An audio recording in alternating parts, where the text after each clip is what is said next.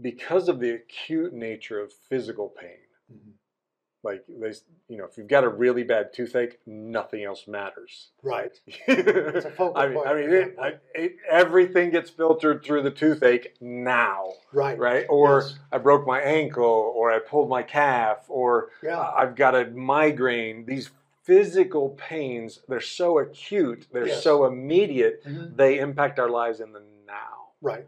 So I, I've, I've kind of filtered the physical health side of things of I really got to get that in order, and then the other three things I can explore more freely. But but I think what you're you're keying into is that it's not just about the acute. Right.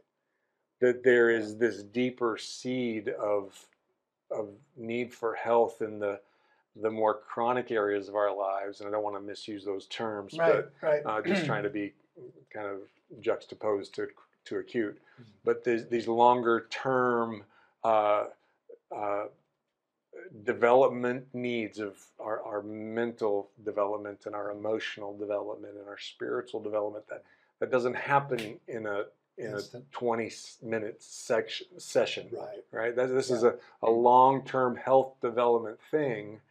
And oftentimes, the degradation of that health is not immediate either.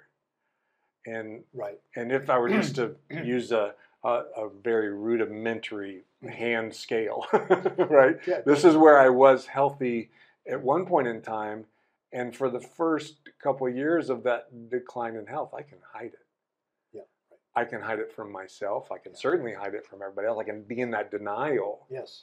Uh, and through humility, uh, through being in the right conversations, you talk about therapy and other things that, that we can be honest with ourselves and Right. and and maybe do a better job of of staying in the healthy zone longer. Yes. Yes. Absolutely.